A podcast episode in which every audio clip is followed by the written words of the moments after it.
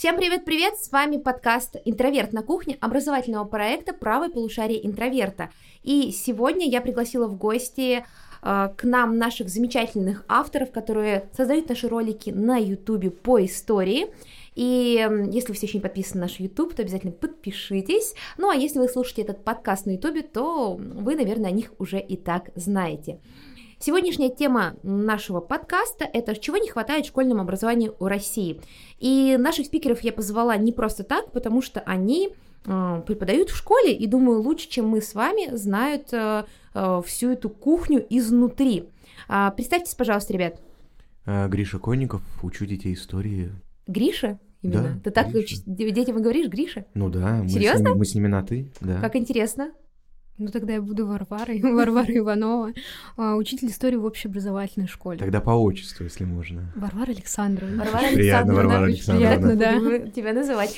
Слушайте, а, я неспроста, конечно, пригласила именно вас, потому что, мне кажется, вы демонстрируете два очень разных мира, а, потому что работаете хоть и в школе, но в очень разных школах. Пожалуйста, расскажите о своем бэкграунде именно в этом плане.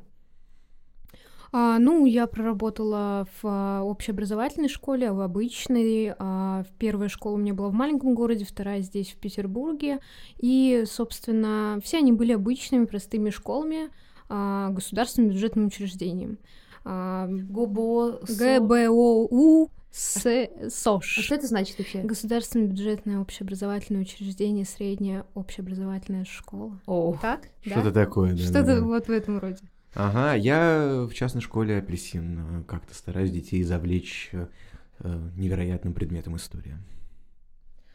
О, скажите, а мы, конечно же, когда говорим об этом, ну, вообще о школьном образовании, в первую очередь, я, например, человек, который не преподавал в школе, но работала репетитором, я в первую очередь опираюсь на свой собственный опыт как человека, который учился в школе. Скажите, в каких школах учились вы, и э, ну, сильно ли отличается школа, в которой вы работаете, от того, там, где вы учились? Сильно. Я учился в самой-самой простой э, общеобразовательной ГБО школе. СОЖ? Ну вот это вот, да-да-да, на севере Петербурга. Э, И поэтому мой опыт, конечно, кардинально отличается э, от того, что было. Да и я не очень могу сказать, что я учился в школе. Я болел э, м, 50% времени и считаю, что это повлияло на меня самым лучшим образом. Эм, Я там разное всякое пробовал, самообразовывался, пока дома болел. Это было хорошее время. Я даже 11 класс, по-моему, провел на... Ну да, я провел его на домашнем обучении. Серьезно? На домашнем учении к тебе учителя ходили? Нет, они, конечно, они не ходили, это я типа к ним Ты к приходил. ним ходил? Ну, раз в месяц, да, я такой, здорово, ребята, я тут кое-что порешал, посмотрите, оценки мне поставьте, отстаньте от меня, у меня ЕГЭ. Ну, что-то такое было. Ну, моя школа для моего города была на достаточно высоком уровне, хотя это была обычная государственная тоже а, общеобразовательная школа, но а, в городе считалась как одна из самых лучших. А, собственно, просто были а, углу- углубленно изучались отдельные предметы, и показатели в школе были достаточно высокими. Но в целом, если отличается она от моей а, школы, где я работала, только тем, что, может быть, правда, вот уровень повыше, и все. А, Хорошо, я училась в семи разных школах, в- ввиду разных переездов из Питера и в Улан-Удэ. Но училась в самых разных школах, от а, районной школы, где было 3000 учеников, не знаю, как учителя это выдерживали. С болью. Мне кажется, это тяжелая штука. А, До элитной гимназии, могу даже назову ее, 50 элит- гимназия номер 59 в городе Улан-Удэ, считалась на момент, когда училась, одной из самых лучших. То есть у меня были одноклассники, всякие лауреаты олимпиад, международных в том числе, не только всероссийских. А, Выпускники, потом я уже ушла раньше, 11 класса от них, а, поступили а, 80% все за пределами Улан-Удэ. Поверьте, кого из Улан-Удэ, это очень много значит. И, ну, там часть еще поступила даже за границу. То есть школа была очень хорошая. А, Заканчивала я уже здесь, в Питере, в школе под эгидой Восточного, универс... Восточного факультета СПБГУ. Там я, конечно, не оказалась. Школа тоже была хорошая, но она уже была попроще и по составу, и потому что происходило. А, К нам приходили в основном это, м, вот эта эгида, она посвящалась тому, что мы занимались после уроков с преподавателями из СППГУ. Мне кажется, меня это и склонило потом какую-то гуманитарную сторону во многом, потому что там приходили с философского, с политологии факультета, и со СФА, кстати, тоже. Было очень интересно. А, но сама школа была, как я уже говорила, попроще, и, конечно, не школа на 3000 человек. А, да, я еще училась в Вальдорфской школе. Это экспериментальная такая школа, ну как экспериментальная, если 20-х годов прошлого века существует. Она сначала создавалась для того, чтобы сразу детей обучать еще какой-то профессии, ремеслу, но сейчас там больше ставится на какой-то упор на э, творчество и там такие вот экспериментальные для России программы. Появилась в России в 90-е. Э, самая известная выпускница такой школы это Валерия Гай Германика. Я не с ней училась, но вот самая известная выпускница подобного формата. Так что я буду у вас спрашивать и сравнивать, конечно, с тем, что я видела и что слышала своих учеников, которых я репети... репетиторствовала. Ну что, бахнем чайку? Итак, первый вопрос, ну, конечно же, который в первую очередь я хочу вам задать. А, расскажите о том, а, чтобы вы а, поменяли в современной школе, исходя именно из системы оценивания, потому что оценки причиняют много боли, но можем, можем ли мы от них избавиться? И вот как у вас в школе работает система, как ученики реагируют на оценки, потому что, знаете, есть такое выражение «зубрила», что человек только ну, оценки получает и ничего не знает. Можем ли мы это как-то исправить? Оценки ничего не показывают. Да, у нас... Серьезно? Э, ну, абсолютно. Э, ну что, у нас вот эта замечательная пятибальная типа система, да, э, кол не ставится, да, ну или только ставится для того, чтобы потом ребенок исправил на четверку, там палочку очень удобно рисовать в школьных журналах. Э, двойка, ну, как-то неудовлетворительно, а дальше это все какие-то субъективные штуки. Да? Что такое тройка, на самом деле не до конца понятно, что есть четверка, и, и до конца непонятно, где граница между там, четверкой пятеркой, между тройкой и четверкой. Это все ну, настолько субъективно, что цифры никогда не будет отражать ну, реальные знания учеников. Потому что есть, ну, да, можно жить без этих школьных оценок. Я не к тому, что оценивание вообще должно уйти из жизни. Это невозможно. Мы живем в мире, где мы все друг друга как иначе оцениваем. Но есть такая более понятная и, главное, более человечная форма, как фидбэк, обратная связь. Я, по-честному, как уч- школьная училка, могу рассказать каждому ребенку, в чем он хорош, в чем он плох, почему эта его работа там не достает э, в каких-то моментах. Э, если мы говорим о чем-то более открытом в плане, там, не знаю, какой-то эссе или же ответы на открытые вопросы, да, э, простое количество м, вот этих четырех и вообще то ли трех на самом деле цифр вообще не дает никакого понимания как человек умеет анализировать информацию, как он э, размышляет, потому что история это максимально, ну как и литература, да, это максимально свободно дискутируемая площадка да, для, ну, на историческом поле или на литературном поле. Слушай, ну вот по поводу отсутствия оценок, а, это же может быть и опасно, потому что и вообще, это как ты думаешь, это вообще может распространиться? А, а, в, чем, а в чем опасность? Ну, в чем опасность, например, если учитель будет недобросовестно просто игнорировать эту историю, и просто вот ребенок учится и учится? А, окей, для этого есть встречи с э, родителями, есть встречи с учениками, это можно организовать разными-разными способами, эту обратную связь да, э, дело именно в том, насколько хочет э, та или иная школа. У нас существуют в России примеры попытки ввести безоценочную систему, кое-где в Калининграде, по-моему, еще в Рязанской области такие, или в, ну, в общем, где-то Я знаю, в Архангельске у меня там племянница, да. она пошла в школу, э, и у них сказали, нас в младших классах не оценивают, ну, да? чтобы детей не давить, но при этом там анекдотическая ситуация про, я не знаю, а, наш менталитет нашей страны mm-hmm. или как. Учительница говорит родителям, у нас официальных оценок нету, но я буду высылать им оценки лично. Кто не хочет, чтобы я высылал оценки, те скажите. Но все родители строго получают потому, оценки, все хотят знать. Потому что родители хотят сочкануть. Сочкануть? Да, да, они хотят сочкануть. Они хотят исполнить свой родительский долг под названием «Слежу за тем, как мой ребенок успевает в школе». Окей, у него четверка. Но что это значит? Что значит его тройка, четверка или пятерка?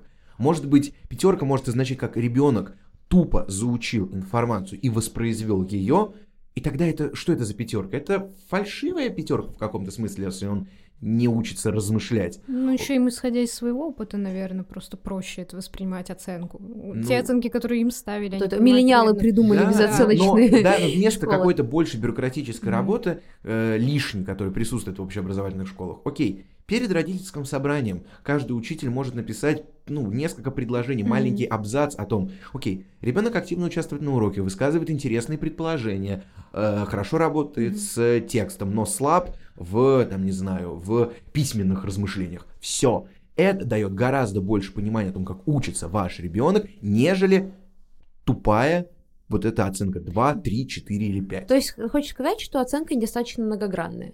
Конечно, Да. конечно. Цифки, циферки ничего не значат. Больше, может быть, значит, да. э, Ты вот опять же, смотри, тест на 20 баллов, да. Э, какая разница? Вот кто, как я определил критерии оценивания, это же полная фигня. Почему 16 баллов это там четверка, а с 17 начинается пятерка? Почему? Да, Слушай, но вы вот балл. забываете мультик советский, где пятерка по пению спасла мальчика от двоек. Ну, Если вы помните этот мультфильм. Да, помню. В стране, как она называлась? Необученных уроков? Да, да. Мгм, мгм. Да. Ну, э, критерии, они же э, крайне сильно бьют по реальному восприятию ученика. Да, 19 из 20 это можно посчитать и как пятерку, или как четверку, в зависимости от того, что я нарисую в качестве критерия. А 19 хотя бы из 20 это более объективный показатель, который все равно должен сопровождаться моим, как учителем, словесным комментарием. Ко мне могут подойти любой ребенок и спросить, слушай, что я вот тут вот в открытых вопросах, например, а, не докрутил. Я говорю, слушай, да, ты начал размышлять, но мне этого недостаточно. Да, вот, вот смотри, да, окей. Хорошо, Варь, а у тебя, думаю, в школе Ну, да. сейчас нету, сейчас есть оценки. А, Это, во-первых, а во-вторых, я слышала, что есть электронные дневники, что бумажных дневников больше нет. Как это все работает? Мгм.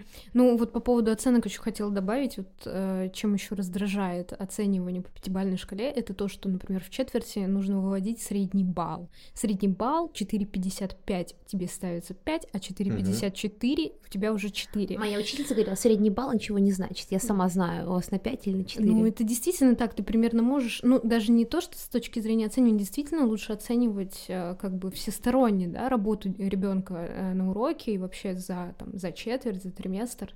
А, и ко всему, когда идет оценивание, да, проще на каждого дать определенный комментарий, а, каждому писать, в чем он ошибся, в чем не прав, или что ему сле- следует доработать, и у ребенка не будет тем самым еще вот этого сравнения.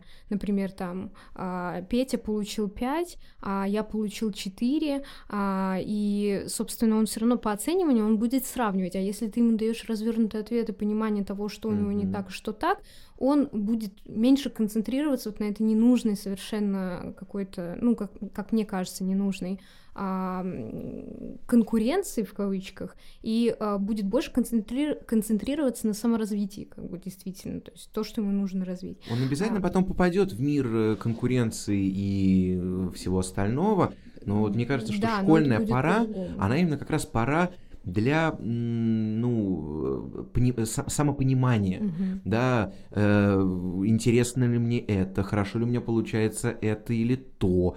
Э, школьная пора, которая лишена огромного количества такого, должна быть, по идее, лишена огромного количества социального давления, все-таки в универе ты уже, ну, как-то живешь с ощущением того, что ты сейчас Да, да. думаешь о своей профессии и так далее, и так далее. Школьное время, идеальное время. Я могу увлечься одновременно и литературой, и химией, и не делать никакого судьбоносного выбора, и быть вот разносторонним, разноинтересующимся человеком. А оценка тебя убивает. Ну, дети разные бывают, но я про себя прекрасно помню. Я получил двойку по физике, э, ну, я месяц не хотел ходить на физику. Ну, это моя особенность. Мгм. Я не люблю э, получать в чем-то, ну, такие провалы. И именно меня смутила двойка, если бы там Гриша, ты плохо подготовился, да, давай перепишем работу, давай ты, да, это не вызывало у меня такой стресс, а может быть, я стал физиком.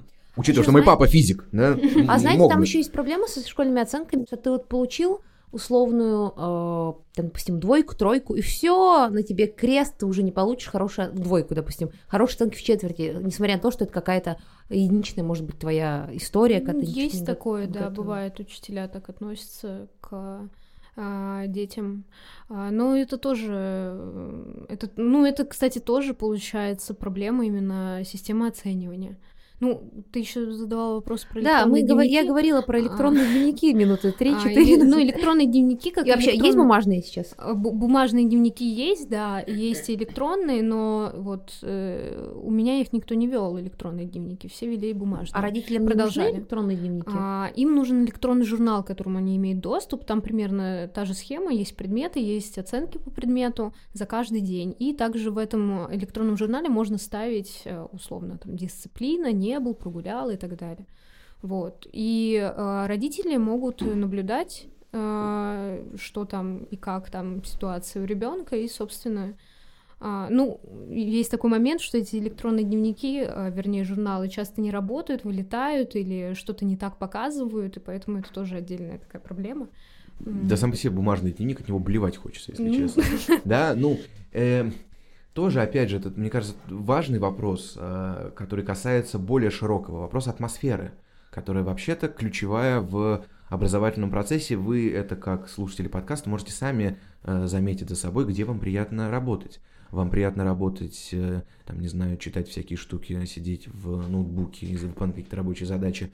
Если вы сидите в условном помещении вашей школы из воспоминаний или больницы, поэтому именно на это подходит э, школа очень часто по своему внешнему виду, да, или же в приятном э, пространстве, не знаю, коворкинга, чего-либо еще. И школьный дневник, который у меня в школе заказывался, значит, в единой типографии у всех был одинаков, я не могу проявлять свою индивидуальность. Я не про то, что дневники должны быть, ну, дневники, да, и то, что взрослые люди называют, типа, ежедневниками – да, это, безусловно, ну, должно быть в какой-то той или иной форме. Но, блин, телефон сейчас очень хороший ежедневник вообще-то. Да, у меня все мое расписание школьное и задания, которые я там должен дать, сделать или так далее, у меня все в телефоне. Почему мы не даем в этот момент право людям, которые выросли с телефонами, использовать эти же гаджеты по их изначальному назначению? Да, телефон очень хорошо помогает структурировать ну, все остальное. в ТикТоке сидеть или в мессенджере вместо урок? Он туда запишет, он и так может это сделать, во-первых, да, и в ТикТоке, но зато у него э, его задания, которые ему нужно сделать, будут записаны той форме, в которой ему удобно. Ну, вы сами помните, когда в 11 или в 10 или в 9 классе вы открывали дневник для того, чтобы писать домашку. Я... Все это делали в тетради у себя. Не, да я... иногда и тетради не было, блин, и листочки. Не, да, не, ребята, да. у меня у нас была массовая история. Мы фотографировали задание, задание с доски, а потом в чат класса посылали. Да, и вот, вот оно и есть. Предлагаю по чайку чем больше индивидуализации произойдет, это тоже вопрос о школьной форме. Зачем нужна школьная форма? Смотри, а, ну, я нет, против школьной формы, я против школьной формы. А, у нас даже есть друзья подкаст, где мы говорили про модные тренды. Мне кажется, у меня такой долгий монолог про то, как я с ней боролась систематически, а, пока училась в школе школьной формы. Те, кто ее навязывают, они с благой целью, по их мнению, это делают. Вот это дисциплина. Благая цель, а даже не столько в дисциплине, Уравнял. а сколько уравнеловки, да, что да, да. одежда, типа, вот у кого-то дороже, у кого-то дешевле, а так вот все одинаковые, и это... У меня, знаешь, как в школе это легко билось? У нас я, тоже легко билось. Да, я, я, мы, все, мы все в мерзких зеленых свитерах, которые у нас были как официальная школьная форма для средней школы с 5 по 9 класс. Окей, что-то как-то на физике я выхожу, значит, к доске, ну и у нас разрешали пользоваться калькулятором, значит, ну, с телефона. Я достаю, у меня в кармане новенький iPhone 5. И как-то все дети сразу понимают, что да, формы-то у нас одинаковые, только у меня кроссовки э, другой ценовой категории и iPhone О, 5 в кармане. можно было в школе носить? Ну, обувь не регламентировалась. Не, у нас кроссовки, у нас было обязательно у мальчиков туфли, у девочек туфли. Ну хорошо, часы есть, ну, да. очки есть, да? Это в чем? Пенал, господи, ребят, да, пенал. Вспомните, что канцелярка, это же такой был, да, не знаю, да, сейчас да. детей так не так, но у нас, помню, цветные гелевые ручки с блестками, это вот был твой показатель, ух, какой ты был крутой. И в этот момент тогда встает вопрос, о чем мы так бьемся за школьную форму? Э, это как раз, наоборот, возможность ребенка, человека вообще, в конце концов, просто ростом чуть поменьше, ну, исследовать себя, э, да, он проводит в школе, ну, весомейшую часть своего времени. Окей, он То есть ты не против там цветных волос, пирсинга, да татуировок? пожалуйста, пожалуйста. Э, татуировки, пожалуйста, если родители разрешают. Все что угодно. Да, это индивидуальность человека. Хорошо, а следующее. Короткие юбки. У нас запрещались короткие юбки и декольте. А, ну... Варя сразу а, вспомнила что-то из своей практики. Нет, ну я к тому, что это вообще можно посмотреть а, так, что это опять вот, знаете, а, права женские-то не соблюдаются. Уходит в короткой юбке, ну уходит в короткой я, кстати, юбке. вспомнила в Корее, а, где вообще-то один из самых высоких уровней самоубийств а, старшеклассников перед поступлением, у них очень жесткая конкуренция, у них а, в классах на партах есть специальные шторки, угу. чтобы девочки могли спокойно в юбках сидеть, поскольку у них школьная форма. И я когда смотрела, блин, как класс, вот у нас так не было. Хотя, если бы не было школьной формы, наверное, это Не знаю, мне, мне кажется, что это опять же, вот э, мы все хотим добиться какого-то единого стандарта внешности, вида, значит, дневников. э, и всего остального. Но э, главный принцип, которым, мне кажется, вообще человечество должно руководствоваться, свобода, моя свобода заканчивается там, где начинается свобода другого человека. Окей, предположим ситуацию, девушка, старшеклассница, приходит в каких-то коротких, может быть, даже вызывающих одеждах. Окей, в этот момент я, как педагог, как учитель, могу подойти и сказать по-честному ей, прости, пожалуйста, меня это смущает. Я тебя прошу, да, ну как-то одеваться чуть по-другому все, да, в этот момент это не должно быть э, наездом с вызовом на, значит, ковер директора. Это личная просьба, может быть, еще кто-то подойдет, может быть, подойдет там условный завуч школы, но это... Мне кажется, этот вопрос не что учителей это отвлекает, отвлекает э, учеников. Не, ну, по крайней мере, у тоже... по-честному это может По смущать. крайней мере, у нас э, mm. так это мотивировалось, эта история с этими юбками. Не, ну это, это может смущать, просто, это может смущать. Это ровно так же, окей, я могу, если мы говорим, да, школа без формы. Ну что, придет ребенок и будет там написана какая-нибудь расистская, сексистская, любая оскорбительная надпись. Он будет говорить о том, что я имею mm-hmm. на это право, но в этот момент твоя свобода, дружище, э, заканчивается там, где начинается свобода другого человека. Окей, вот подошел один, второй, третий, ему кажется твоя надпись на футболке оскорбительной. Можешь, пожалуйста... Коллектив забил человека.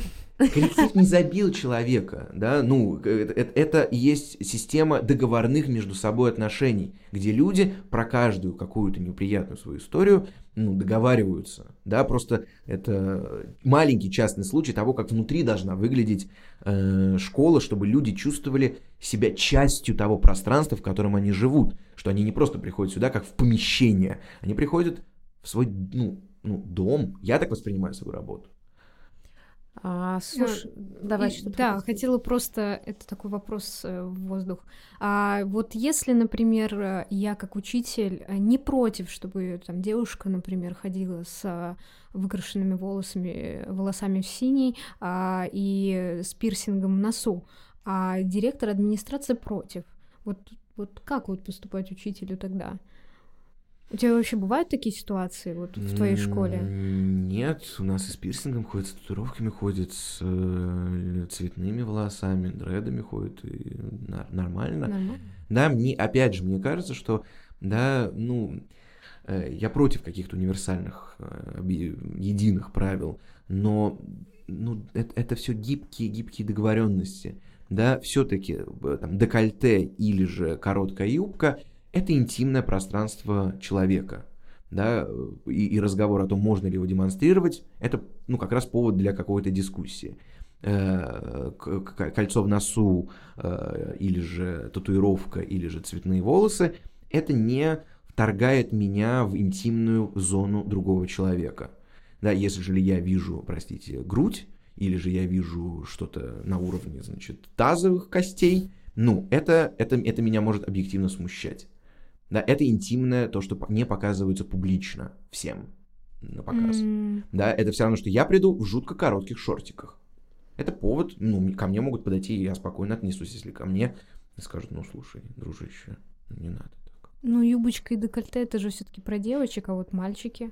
Ну, а что, у мальчики короткие шортики? Мальчики, получается, меньше могут смутить вообще кого-либо. Ну, общество, общество устроено так, что у, женщин как-то ну, чуть побольше зон э, социально возбуждающих. Ну, ну так. я думаю, скорее, типа, в установившемся социальном, я думаю, Гриш хочет mm-hmm. сказать, норме, mm-hmm. у нас, очевидно, мужчина, э, мужская, мужская объективация выстроена так, что мужчине сложнее, скажем так, привлечь внимание, просто исходя из сложившихся стереотипов. Не, я понимаю. Да, да я думаю, что если придет э, мальчик-футболист в кроп-топе э, с прессом, я думаю, это будет примерно Ну, ну тоже, если, да, но если он придет в, ну, что, в середине нулевых были, помните, популярные футболки в сеточку, да? Ну что, ну это тоже окей, там, неважно, пресс внутри или как у меня, такое более желеобразное что-то. Ну, господи, прости. Да, это, это тоже ровно такой же э, вопрос к человеку, который пришел так, в место, где люди, ну, социально друг с другом взаимодействуют. Дома ходи как угодно, но, ну, есть установившиеся какие-то, ну, ну... Опасная близость к бабушке у подъезда. Хорошо, давайте сойдем со школьной формы, поняли, что школьной формы не должно быть, оценок не должно быть. А, домашнее задание. Как с домашним заданием? Давай начнем в этот раз с Барри, чтобы узнать, что в обычной школе все-таки ты работаешь в каком-то очень, очень я не знаю... Школе неформального образования. Да, да, да, очень утопическом месте. По крайней мере, для меня, ну, это точно. Ну, домашка есть, домашки много, домашку нужно э, задавать, и это обязанность учителя в обычной государственной школе, по крайней мере, в которой я работала. А, мы обязаны давать домашние задания, выписывать его в электронный журнал. Ну, как я к этому отношусь? На самом деле 50 э, на 50, потому что э, а, домашние задания обычно иногда даже могут просить ученики, которые, например, отстают в чем-то или хотят э, получить дополнительную оценку, так как мы все-таки в оценочной системе работаем, в отличие от Гриш. А, вот, ну, а, не знаю. Иногда, кстати, через э, домашние задания можно получить какую-то действительно а, полезную а, работу ученика через которую можно посмотреть, что он может, что у него получается. Иногда ему просто спокойнее это сделать Они дома. жалуются на объем домашнего задания? А, периодически, конечно, да, жалуются. Но вот к этому не знаю, как относиться, а, потому что опять-таки, из чего измеряется объем? Действительно из объема этого конкретного домашнего задания или этого домашнего задания на фоне других домашних заданий? Тут стоит дилемма, да? Ты вроде как задаешь э, умеренное количество его, но родители тебе говорят, у нас тут математика, английский, еще предметы, и вы тут задали свой параграф. Ваша история нам вообще да, не упала. Да, или в том числе такие комментарии. И в итоге и не знаешь, что делать. Ну, как ты пытаешься, пытаешься подстраиваться под всех Мне сразу. кажется, что основная проблема с домашним... А домашнее задание должно быть. Ну, задания должны быть. Да, просто я не очень считаю, что они должны быть именно домашними. Ну, я не представляю, как можно там, э, учить математику, не регулярно решая э, примеры, потому что это ну, такой более в прямом смысле ремесленный предмет. Да, ты занимаешься ремеслом, ты набиваешь, как говорят, руку. Где-то заплакали математики сейчас. Ну, я, я не знаю, если, если есть математики, которые мне объяснят, как можно успеть только предмет на уроке, да, не давая на отработку, то я буду рад это услышать. Но э, мне кажется, что должна школа в своем расписании подразумевать возможность э, выполнения этих заданий внутри школы. Да, потому что дом это все-таки личное пространство человека. Окей, у него есть какой-то час, два или три э, там, неделю, в которой у него ну, есть какое-то понятие, что окей, в этот час у меня нет уроков, но я могу в этот час сделать, там, написать сочинение, прижать математику, прочитать параграф по истории. Супер. Э, не хочу, я хочу ковырять в носу этот э, свой час. Вот в ушах поковыряться, значит, чай попить в столовой. Отлично. Но я тогда, как уже достаточно взрослый человек, принимаю это осознанное решение, забираю задание на дом. В младшей школе, в начальной школе, мне кажется, что такой урок, ну как бы час, в который все коллективно выполняют какие-то разные задания, и учитель кому-то помогает с русским, кому-то с математикой, кому-то с чем-то еще, это то, что должно быть ну, потому что, да, столь э, прекрасный юный возраст не должен э, отягощаться насильным, таким неприятным домашним образованием, когда у тебя рядом, там, не знаю, твоя любимая приставка, на которой есть интересные игры, которые тоже вообще-то, да, часть вообще-то образовательного процесса. Фильмы, не знаю, книжка, или же, в конце концов, прекрасный диван с подушками.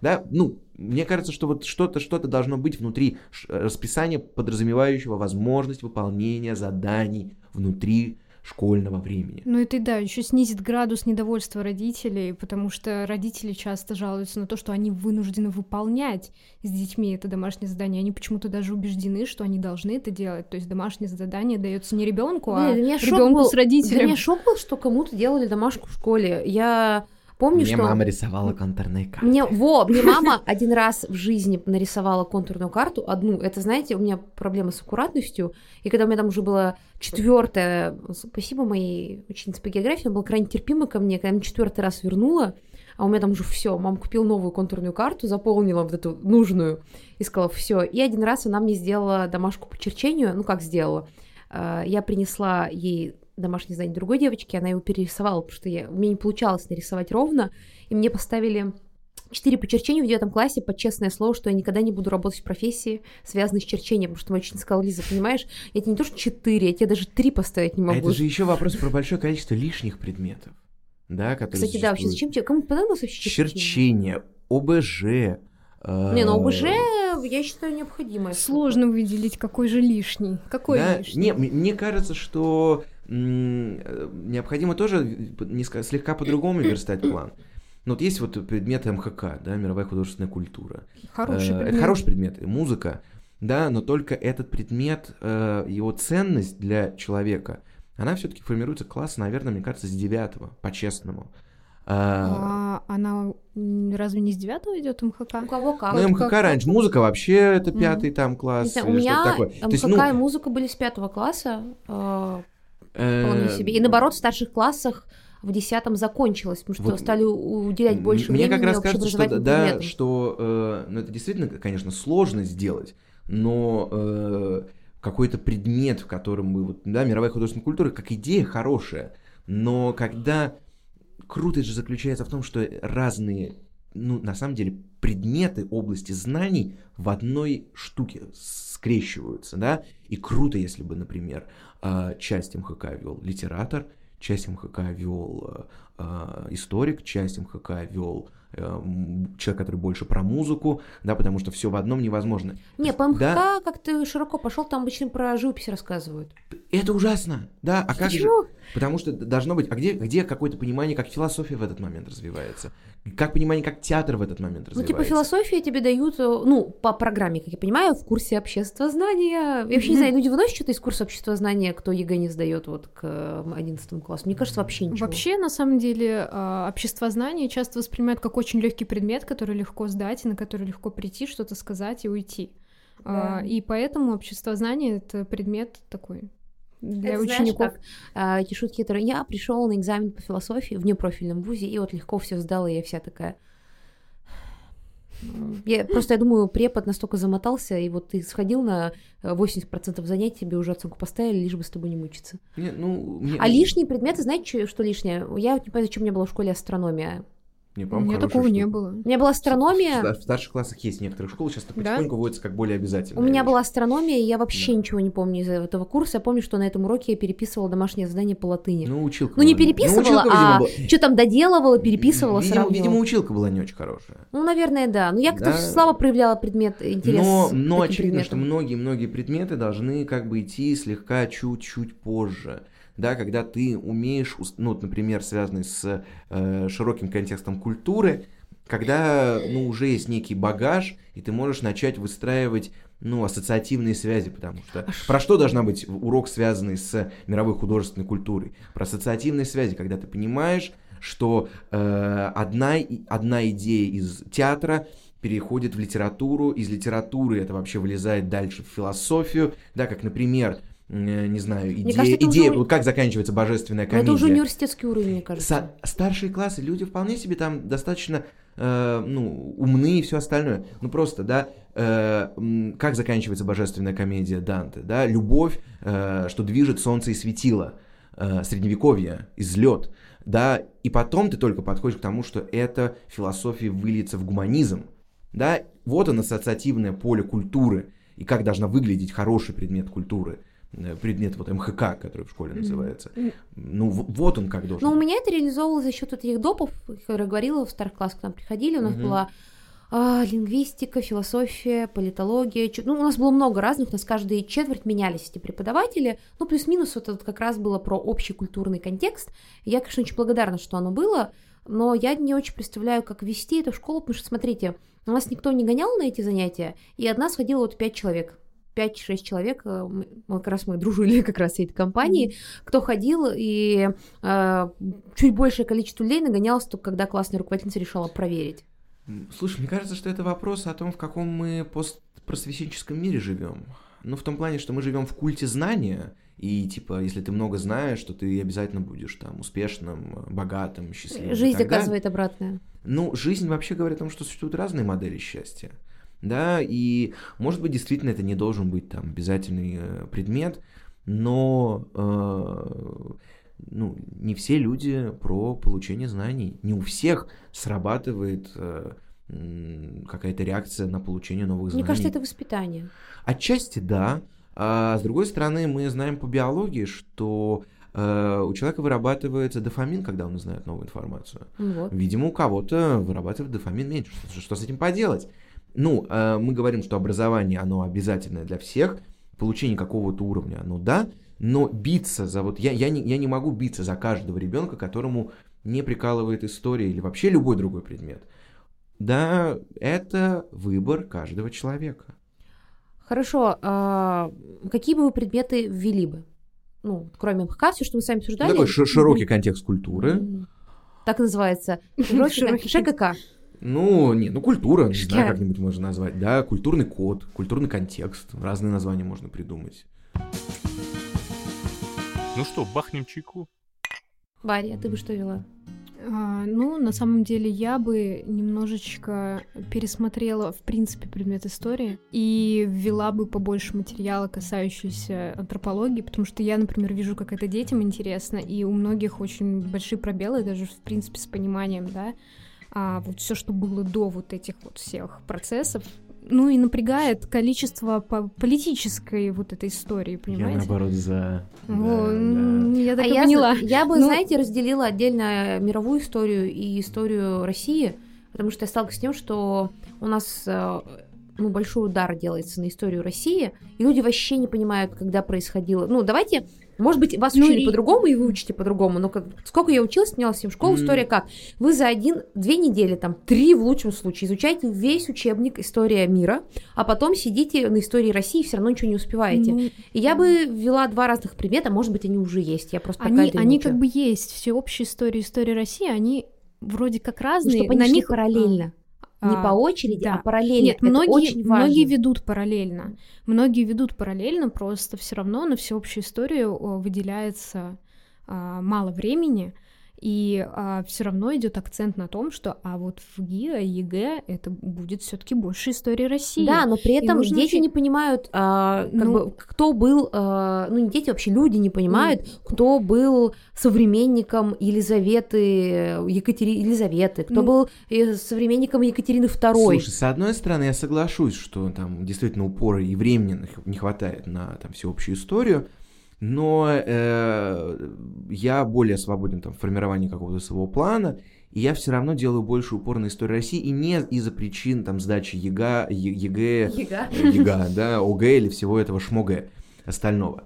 Э, Просто мне кажется, что я не могу э, даже для себя так глубоко понять историю западных стран, или там Китая, или Индии, или э, О, вот- Африки. а вот про их... Это со- больной, да, больной Подождите, вообще про... вопрос. Нет, нет, а не- скажите, а когда дети вообще, когда люди в школе узнают про Китай? В 19 Во- веке? Нет, Нет? В пятом- дре- в стоп, пятом. древний мир. Ну, они там А потом внезапно Китай появляется во время опиумных войн. Что происходило с Азией Нет, нет. и Африкой в середине? Слушай, это, вот это- нет, между это этим заложено. никто Слушай, ничего не нет, знает. История заключ... Мне кажется, важная фишка заключается здесь в том, что э, я не являюсь носителем там английской, французской, итальянской, испанской э, какой-то общественной культуры. Я не могу понять все их внутренние процессы э, глубоко. Плюс ко всему, это все равно будет такое супер э, шапошное знакомство, типа, ой, в средние века Священная Римская империя была, ее основал Аттон Первый.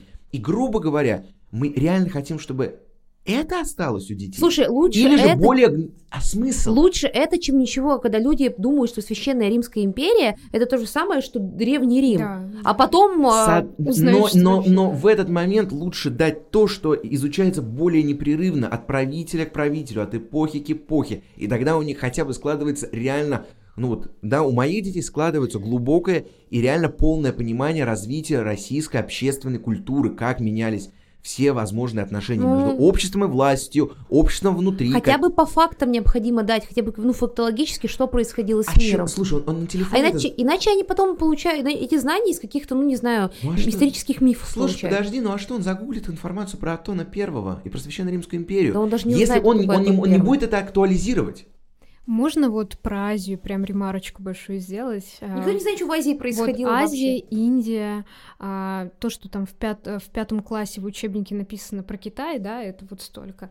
А акцент делается, что э, даже в учебнике средних веков все-таки на Европу. И вообще, в принципе, у меня создается впечатление, что все обучение истории дико европоцентрично. Ну да, И колониальное а при условии, что, да, в принципе... А что мы про Латинскую Америку изучаем, вот скажите, в школе по истории?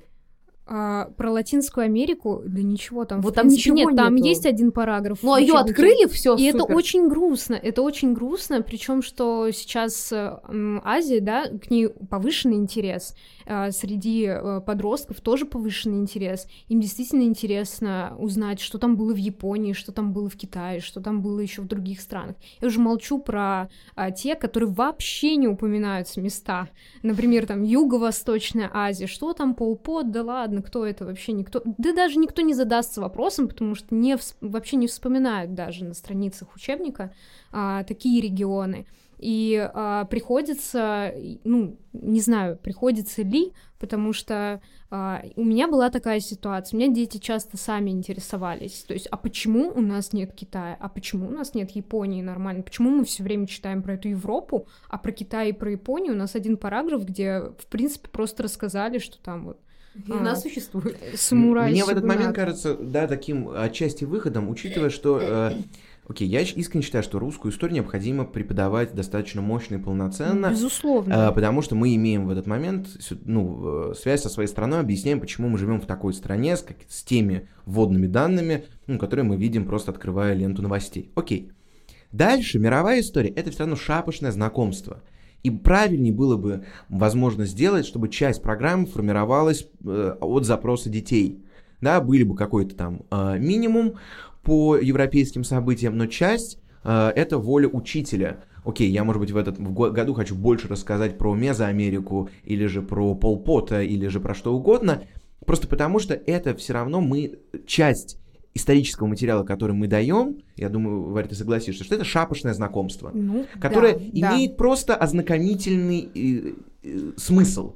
Да, они не удержат эту информацию, короче говоря, на протяжении всей своей жизни. Ну, Большая у них хотя бы останется какое-то воспоминание, какой-то Да, поэтому лучше И и мировую историю формировать частично, например, от запроса э, детей Не или знаю, позиции я учителя. считаю, что нужен отдельный предмет. Вот я за это топлю. Потому что когда я рассказываю людям про философию, про культуру, про что-то еще, вот как ты будешь мировую художественную культуру им рассказывать без базовых хотя бы каких-то знаний а, о границах эпохи Возрождения? Вот как?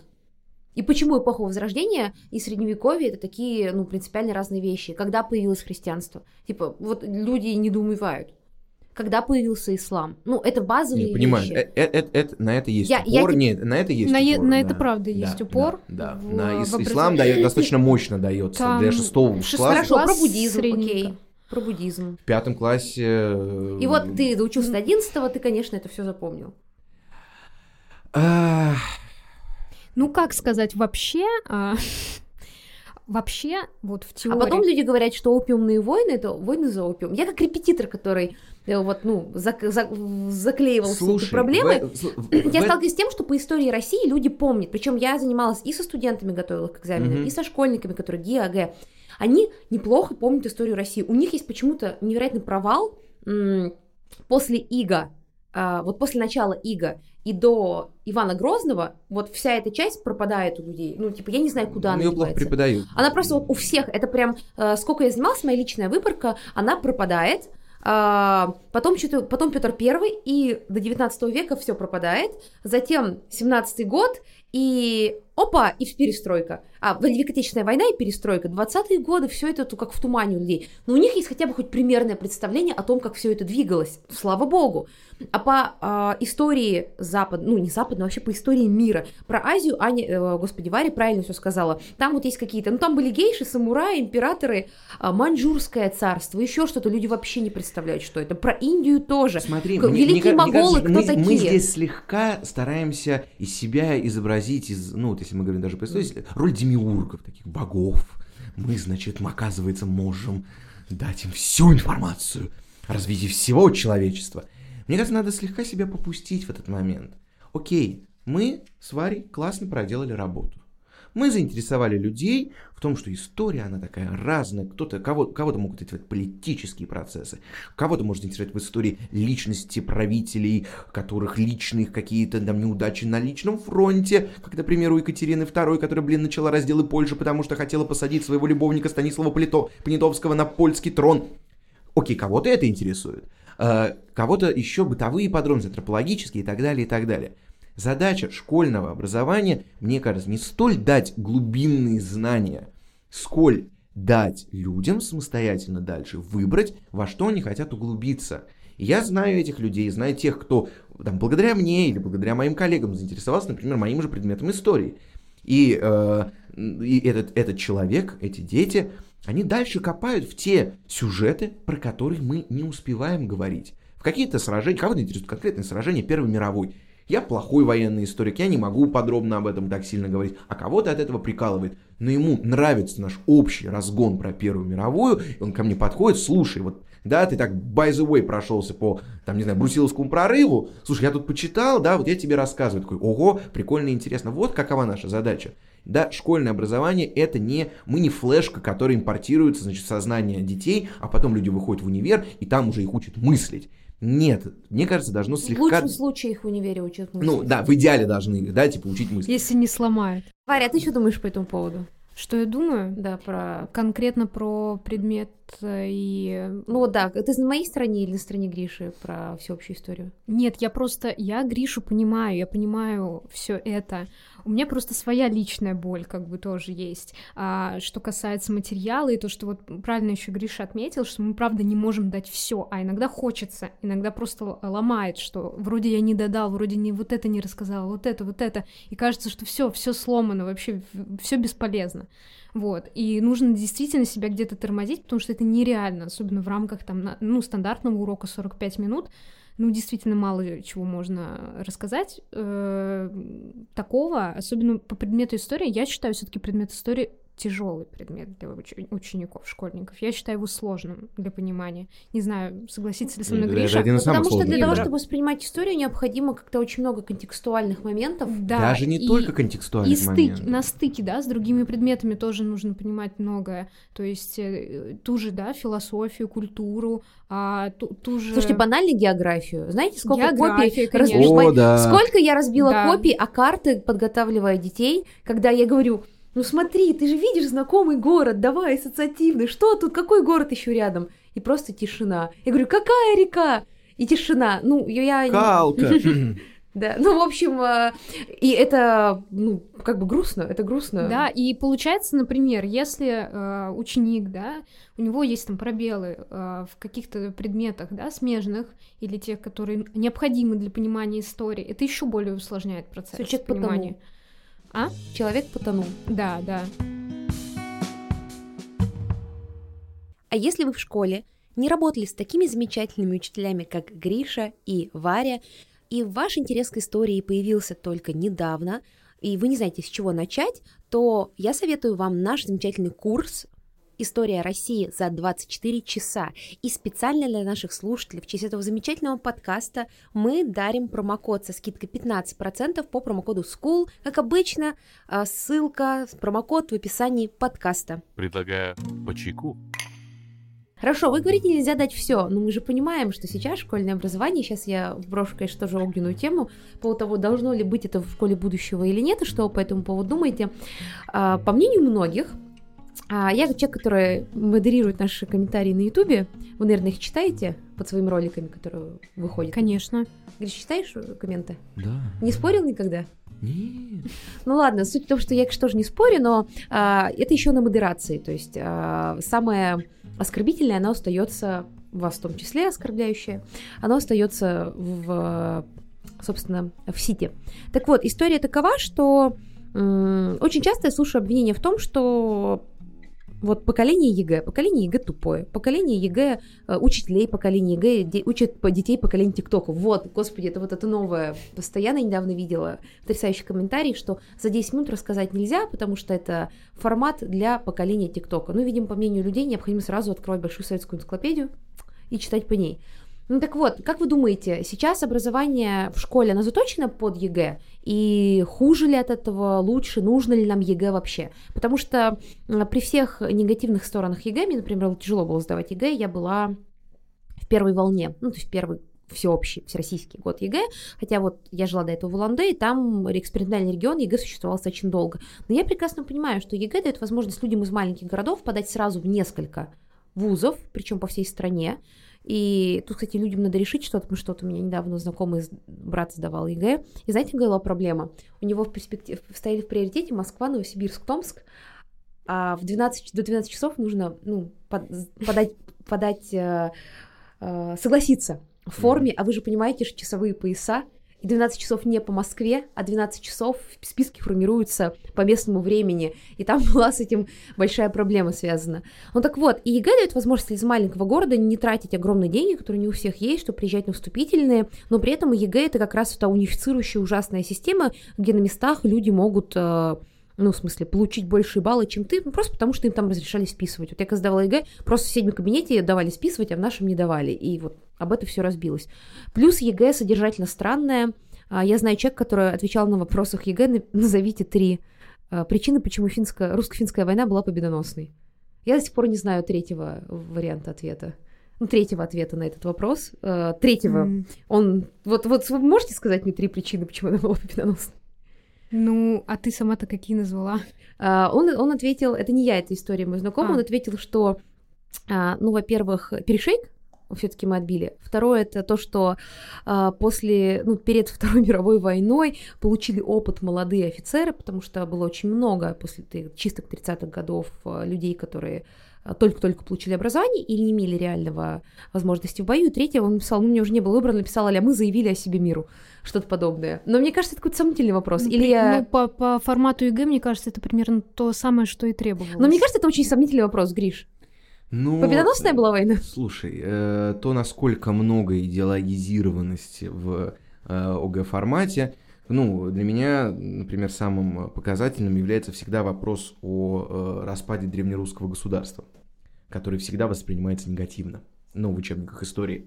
Хотя, если мы взглянем, то это вообще-то абсолютно естественный процесс. Ну, ну, все страны большие через него проходили, так или иначе. Да, это нормально, что иногда государства какие-то объединяются в союзы, иногда распадаются. Это неплохо, нехорошо. То, что какие-то княжества, например, там Галицко-Волынская, Владимиро-Суздальская или как, Новгородская земля, они были очень разными по своей политической структуре, но они там стали успешными. Окей. Э, это не плюс и не минус. Это вот когда нам говорят, э, вот вводят понятие плюса или минуса, хорошо или плохо, это, простите, разговор исторической памяти. Да, история не оперирует понятиями хорошо или плохо, историческая наука. Да, и поэтому вопрос победоносная война, то есть это значит структурирует на хорошо. Угу. Нет, ну, может быть, вообще война плохо, но это окей, ну, это уже моя гражданская позиция. Да, но Э, Но объективно война, в которой да, мы проиграли. правильнее вообще, вот когда вот этот, э, ну, как бы, вопрос из ЕГЭ, предпоследние аргументы в опровержении в аргументы там, в защиту, э, должен быть просто, итак, итоги советско-финской войны. Все. Да, как негативные, так и положительные. Нужно все в перемешку, потому что это все и есть какое-то объективное историческое знание. А другое, что действительно вот э, там, вопрос о э, княжествах, которые не распались, и это вот обязательно всегда плохо. А потом гро... Нет, не обязательно плохо. Там, это, же, плюс, нет, там это... же есть, напишите плюсы и минусы. Ну, это плохо пишут. Да, ну то есть э, это ослабило единство э, государства. Ну, Оно там было такое условно цельное. Нет, просто а, а почему от того, что появляется несколько государств, они не могут между собой договориться и отбить угрозу? Вот кто мешал, показали, вот кто мешал не трем Мстиславам и, и, и, и, и, и э, значит, Галицкому князю в битве на Калке не поссориться друг перед другом и нормально отбить нападение монголо-татар? Могли они же, просто плохо договорились, не умели это делать, не хотели. А нам говорят, это значит, привело именно вот распад древнерусского княжества, привело к тому, что монголы захватили э, значит, бывшую Киевскую Русь. Но почему-то в Европе, которая тоже находилась в состоянии феодальной раздробленности, им это не помешало объединять свои силы и отбить нападение монголов. Так, ну, друзья, если вам интересно, у нас есть ролик от э, Гриши про татаро-монгольское иго. Посмотрите, его замечательный ролик, очень классный. А, давай вернемся к ЕГЭ. За, против. Варя, Гриша, Я... давайте. ЕГЭ и за, и против. Потому что э, за, потому Тебе что... в политику. Вот как раз ты составлять вот эти вопросы.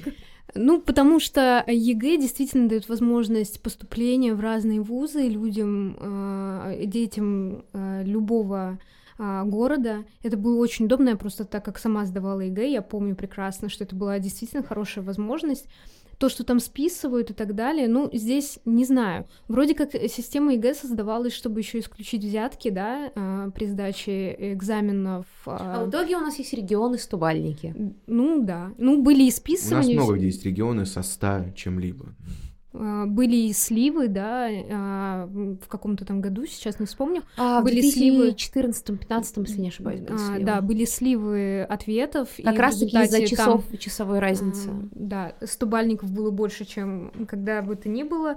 И, а, собственно, вот. Но главное, что из минусов, да, что школа становится местом, где натаскивают на ЕГЭ. То есть процесс образования, он как бы отходит на То есть второй план. согласна, что поколение ЕГЭ вот оно хуже учится, потому что это их натаскивают Ну, это на не ЕГЭ. то, что поколение, поколение ЕГЭ, это все-таки кто-то выходит оттуда со знаниями все равно из школы. Но мы же говорим про, ну, по большей Это, части это массовость. меняет, например, по истории, это меняет восприятие самого Да, предмета. по- по см- а, меняет восприятие и мешает его Да, восприятию. бы потому что сказала. история это про людей вообще-то, да, про их, или если мы вообще говорим о, э, о конкретных правителях, то про их какие-то личные чувства, про их как какие-то личные вообще-то иногда часто проблемы, или наоборот, э, какие-то выдающиеся особые качества.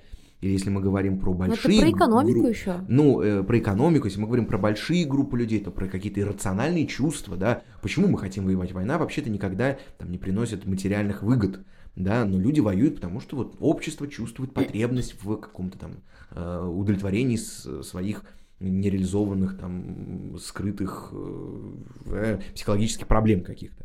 Да, а история превращается в в тупое заучивание фактов, что вообще-то печально. История должна учить людей эмпатичности. Да, вот Дильтей, Вильгельм Дильтей как раз об этом писал. Он говорил о том, что история — это наука о духе.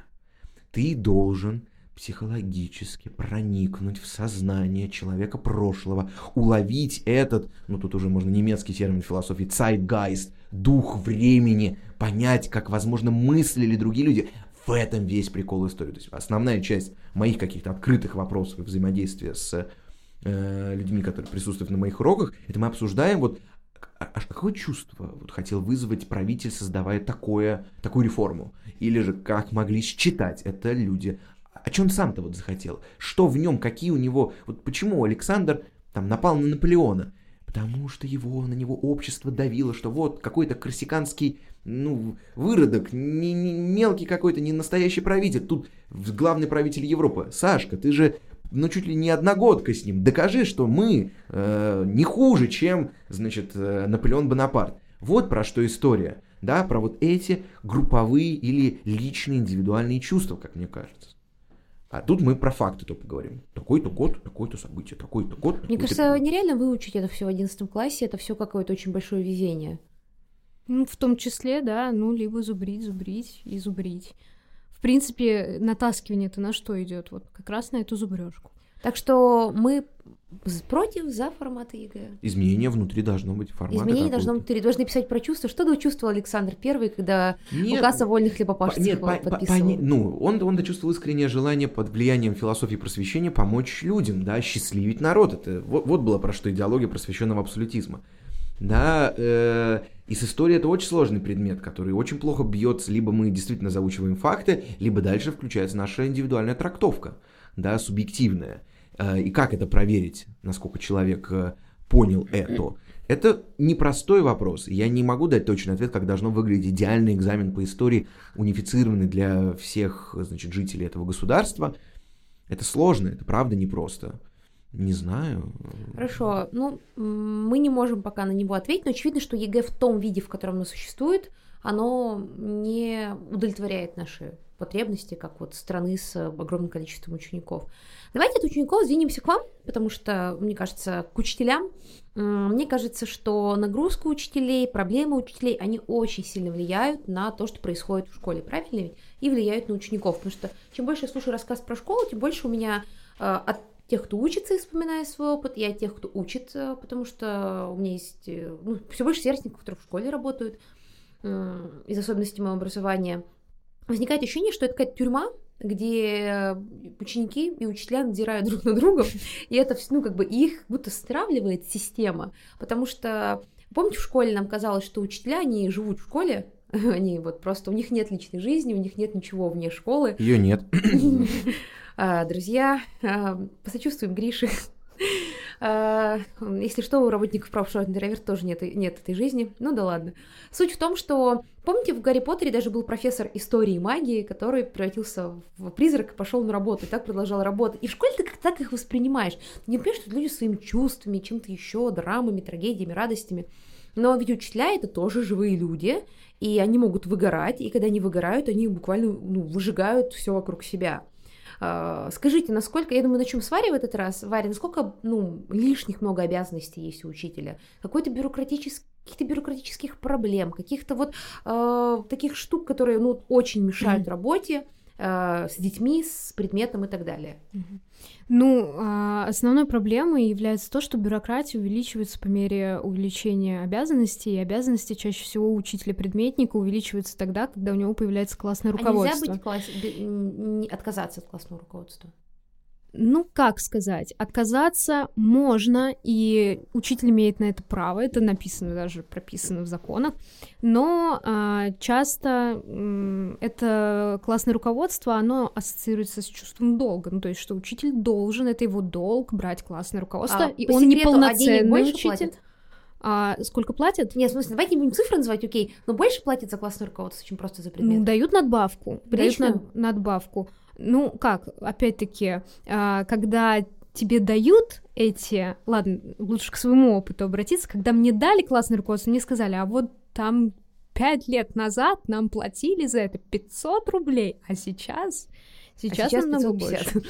Да, нет, э, окей, надбавка э, есть, она увеличилась там по сравнению с какими-то годами, но дело все в том, что когда ты получаешь это классное руководство, у тебя эм, возрастают обязанности, бюрократия, и ко всему я просто считаю, что это влияет на процесс именно преподавания а, предмета, и а, лучше бы а, отменить а, эту отменить, так скажем, соединение этих двух ам, должностей и сделать отдельно учителя-предметника и отдельно классного руководителя, чтобы отдельно взятый человек выполнял все эти а, функции, обязанности. То есть мы нанимаем дополнительных каких-то воспитателей в школу, я так понимаю? Да, мне кажется, вообще на классе должно работать э, два человека, учитывая, насколько классы большие в современных школах. 30 человек это очень много. Да, ты действительно не можешь знать, что происходит в жизни э, каждого ребенка, ну а все-таки А два человека, которые предметники или два воспитателя? по-разному, мне кажется. Ну, э, в зависимости от нагрузок и так далее. Ну, два человека, мне кажется, один из них должен не вести э, какой-либо предмет и иметь большую возможность вообще тусоваться с детьми. Да, ну, быть, Да. быть, быть действительно с ними. Самое крутое это ходить с ними на уроки. Ну, да, предметники в школах, да, вообще нет практики, когда учитель приходит к другому учителю на урок. Либо это какая-то проверка завуча, да, как, как, как, как мне кажется. Либо какой-нибудь открытый урок. Ну Либо, да, да, либо да, у нас да, вот, да. вот так А- Круган ходил. А, а вообще это же очень круто. Ты приходишь вместе со своими детьми на предмет, который тебя интересует. Не знаю, да, э, и, и, и, и, и, и работаешь вместе с ними. Ну, ты что, самый разве умный? Ты помнишь весь курс биологии или химии? Это же круто с ними прийти и про алканы, алканоиды, вот там про анатомию, посидеть, послушать. Э- Это и есть, мне кажется, такая важная функция э, педагога, у- учителя, классного руководителя. просто- это а быть с ними, с у вас ними. два э, преподавателя в школе на класс? Или у вас маленькие классы? Э, два, два. Два? да. А в... То есть вы такие напарники, а в школе... Ну, в России это распространенная вообще практика? Где-то еще Э, есть? Это больше про частные школы. Про конечно, частные да, школы. А да. какие, например? Ну, можешь назвать? Ну, в Москве Этически это возможно. В Москве есть школа, школа Летова, Хорошкола, Сбербанковская. Нет, ну на самом деле таких э, м, учебных пространств появляется действительно все больше и больше и больше. Э, и тоже еще важна, например, подготовка кадров, потому что наши педы это не лучшее место для получения образования. Там мы не были, мы не знаем, но Ну, да. я, я учился, нет, я учился в педагогическом. А, да, да? Я, я, я закончил магистратуру Герцовника, и я не могу сказать, что... РГПУ имени Герцена, простите. А, да, да, извините. Да, я, э, ну, я учился в магистратуре, это немножко другой опыт, но я знаю, что происходит Но на я бакалавриате. училась э, в Герцена, и со мной учились. Я училась не на педе, ну, в смысле, там есть направление Да, да, научное, да, есть да. э, пед. Так вот, люди на педе, это такие заряженные вообще люди, которые прям грезят школы, и меня все это поражало. Мне там- кажется, что... У меня просто было всегда лишь бы не школа. Не, вот. просто, понимаешь, самое важное мысль. для учителя, да, э, это получить глубокие предметные знания. Э, педагогика — это ремесло. Да? Ты учишься технологиям, по которым ты объединяешь людей в группы, даешь какие-то интересные задания, выдумываешь. Это ремесло. Что у тебя должно быть в первую очередь? Не Это- призвание? Нет, нет, рем- ремесло это в том плане, что ты учишься этому только на практике. Нельзя обучиться педагогике а, теории. в теории. Особенно от тех людей, которые детей видели последний раз 40 лет назад, когда были молодыми. Когда Ну, это- сами были детьми. Когда сами были детьми. Да. Ну, то есть большинство же преподавателей вуза педагогических, они детей не видели очень давно и не работали с ними. Педагогика — это ремесло, это практическая сторона вопроса. Что я должен получить? Я должен получить глубокие знания по своему предмету. Дальше я прихожу в школу, или же обучаюсь э, каких-то в магистратуре, например, где нас уже в магистратуре учили разным педагогическим технологиям и приемам. Вот как должно выглядеть идеальное образование учителя. Так они учили этим приемам?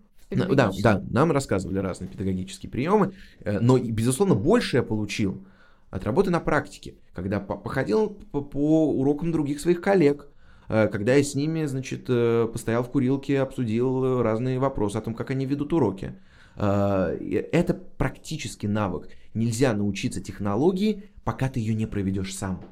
И никакая практика в школе не даст тебе возможность реализовать ну, это полностью.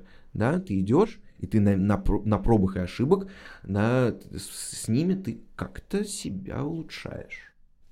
Ну, просто хорошо, что в педе этому учили, потому что я проходила переквалификацию, и было очень грустно, когда все это, а, вся эта методика излагается просто чисто теоретически, и даже по факту не дают никакого инструментария. И ты думаешь, а где же мне его тогда узнать, если а, я историк? А, может быть, хоть какая-то будет практика. Практики не было, и в итоге все все равно, правда, делаешь сам, как-то методом проб и ошибок. Хорошо, мы поняли, по- я поняла. Вы считаете, что учитель это э, какой-то демиург, э, что это такое призвание, как в советской школы есть наследие, что там нужно с цветами к нему приходить, и что вот есть такое особое положение учителя? Да нет. да нет быть. особого. Да не должно быть оно. А На- чё про- Не, просто а что происходит в образовательном процессе? Есть я, училка, есть ребенок, ученик. Да, окей, у нас есть, конечно, какая-то разница в знаниях, но мы можем вместе прикольно обсудить то, что нам интересно. Э, И это, это, это равносторонний процесс. Сколько разного я понял про историю России, разговаривая про это с детьми, их какие-то уточняющий вопрос, который ставит меня в какое-то неловкое положение, да, проверяющее мою идею, которую я высказываю. Или же какое-то мнение, которое уводит, даже, может быть, своими формулировками, слегка от того, как я это в голове у себя прокручиваю. И это дает мне поводы, э, ну, каким-то совершенно невероятным открытиям. Если ты не открываешь для себя что-либо в рамках своего предмета в работе с детьми, ну, что-то у тебя э, идет не так. А тебя дети на ты называют? Да, да, А. и я их на ты. То есть они... а- Нет, есть, те- нет, есть те дети, которым э, не очень хочется называть меня на ты, они называют на вы, я спросил, как вам удобно. Ну, это школа, это личные, вообще взаимоотношения учителя и ученика, это должны быть, ну, горизонтальные отношения, потому что иначе ты не хочешь учиться. Варя, а у тебя как? А, на вы, но я часто к ученикам обращаюсь на вы тоже. А, ну вот, мне кажется, тоже там какая-то такая немножко дистанция. Но это Ну, мое опять- личное да, мнение. но- опять на же. усмотрение на самом деле. А, но у меня, конечно, на вы. Школе как-то я так привыкла. Слушайте, а вот у меня еще вопрос такой по поводу учеников. А, По поводу того, что а, по поводу нагрузки мы поговорили, по поводу вот всей этой бюрократической модели. Слушайте, а вот как относиться к тому, что про дисциплину, вот дисциплине. А, Про форму мы уже с вами обсудили, что форма фу, а вот дисциплина на уроках. Вот все эти, мне кажется, несколько фашистские правила, типа а отпрашиваться в туалет перед всем классом, а, потом что еще, когда тебя заставляют... Встали, встали, встали, встали. Учитель зашел в класс. Господи, Гриша, у тебя прям болезнь... Глаз, гла- глазки, гла- глазки, глазки, глазки на Жалко, меня, что вы глазки не на меня. видите. И.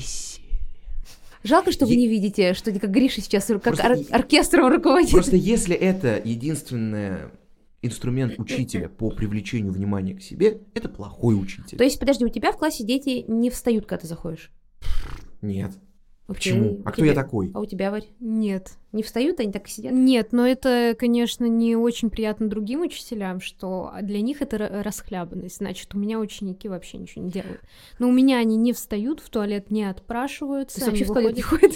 Мне, мне- терпят до конца. А мне в этот момент кажется Я, совсем ну, друг. я думаю, стоит проговорить, Просто- что они выходят просто. А, Нет, да, они просто а, для меня тоже это вообще а, совершенно неприятно даже, да, что э, дети вынуждены а, как бы вот так вот поднимать руку, отпрашиваться, вставать. А, Нет, они могут сами спокойно встать, когда им необходимо, и выйти а, во время урока. А, И да, это, конечно, не исключает того, что они пойдут там заниматься своими делами и веселиться, но здесь уже нужно подключать другие инструменты, чтобы как-то Ну, слушайте, а вы не боитесь, вот я Гриша думаю, они тоже не отпрашивают, что они просто будут, ну, бесоебить где-то. Я вот помню, что мы выходили просто там, не знаю, не знаю, какой-то херню пострадать. Ты отпрашиваешь, типа, в туалет, на самом деле стоишь там, типа, а с подружкой болтаешь. И что? Ну, урок пропускаешь. И что?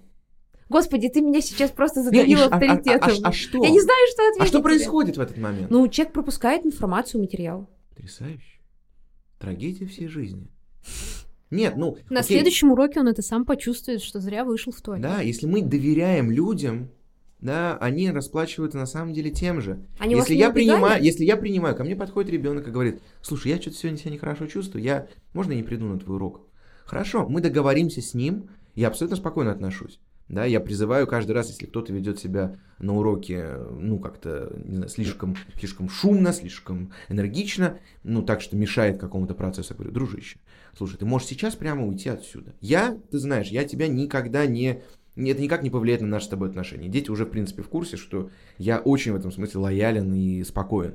Окей, давай договоримся, как ты восполнишь этот материал.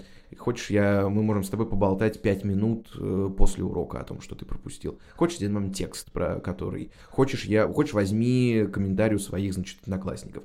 Существует множество способов. Мы забываем, что вообще-то у детей в этот момент происходит своя невероятно личная жизнь.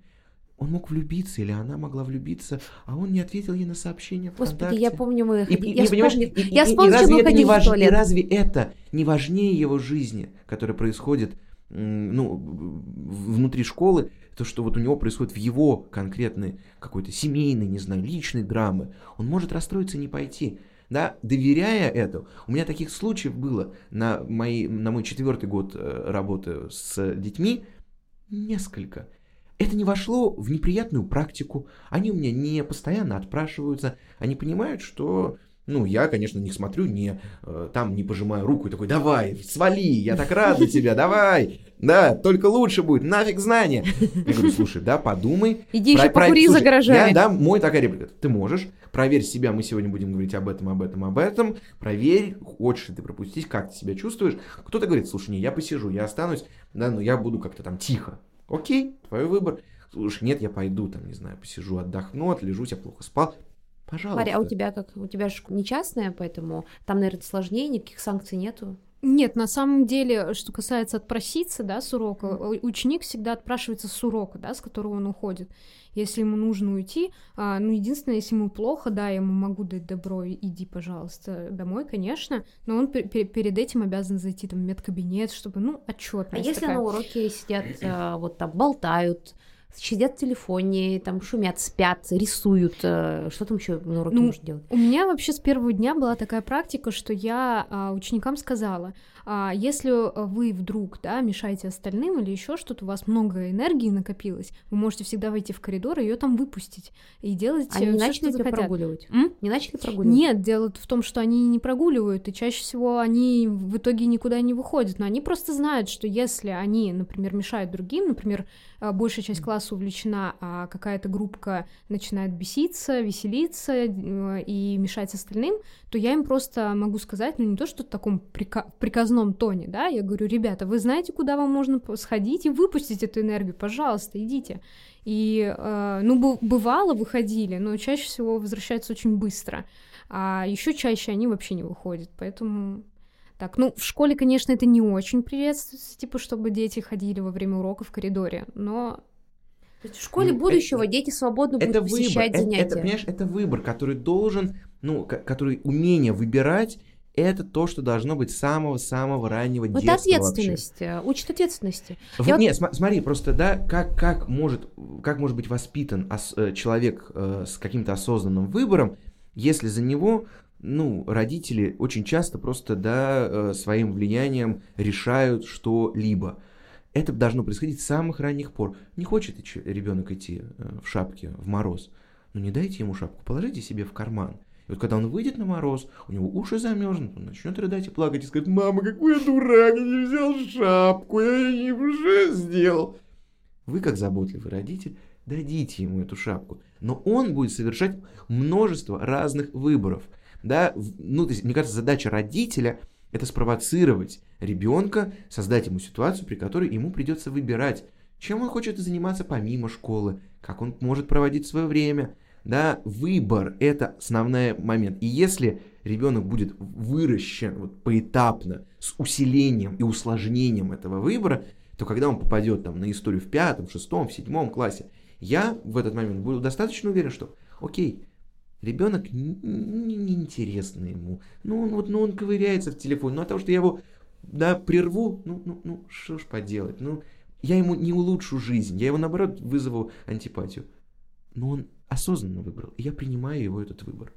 Слушайте, ну это хорошая мысль, потому что вообще хочется закончить на этом подкаст, потому что уже достаточно времени мы проговорили. А, думаю, что наши слушатели а, тоже хотят уже выйти.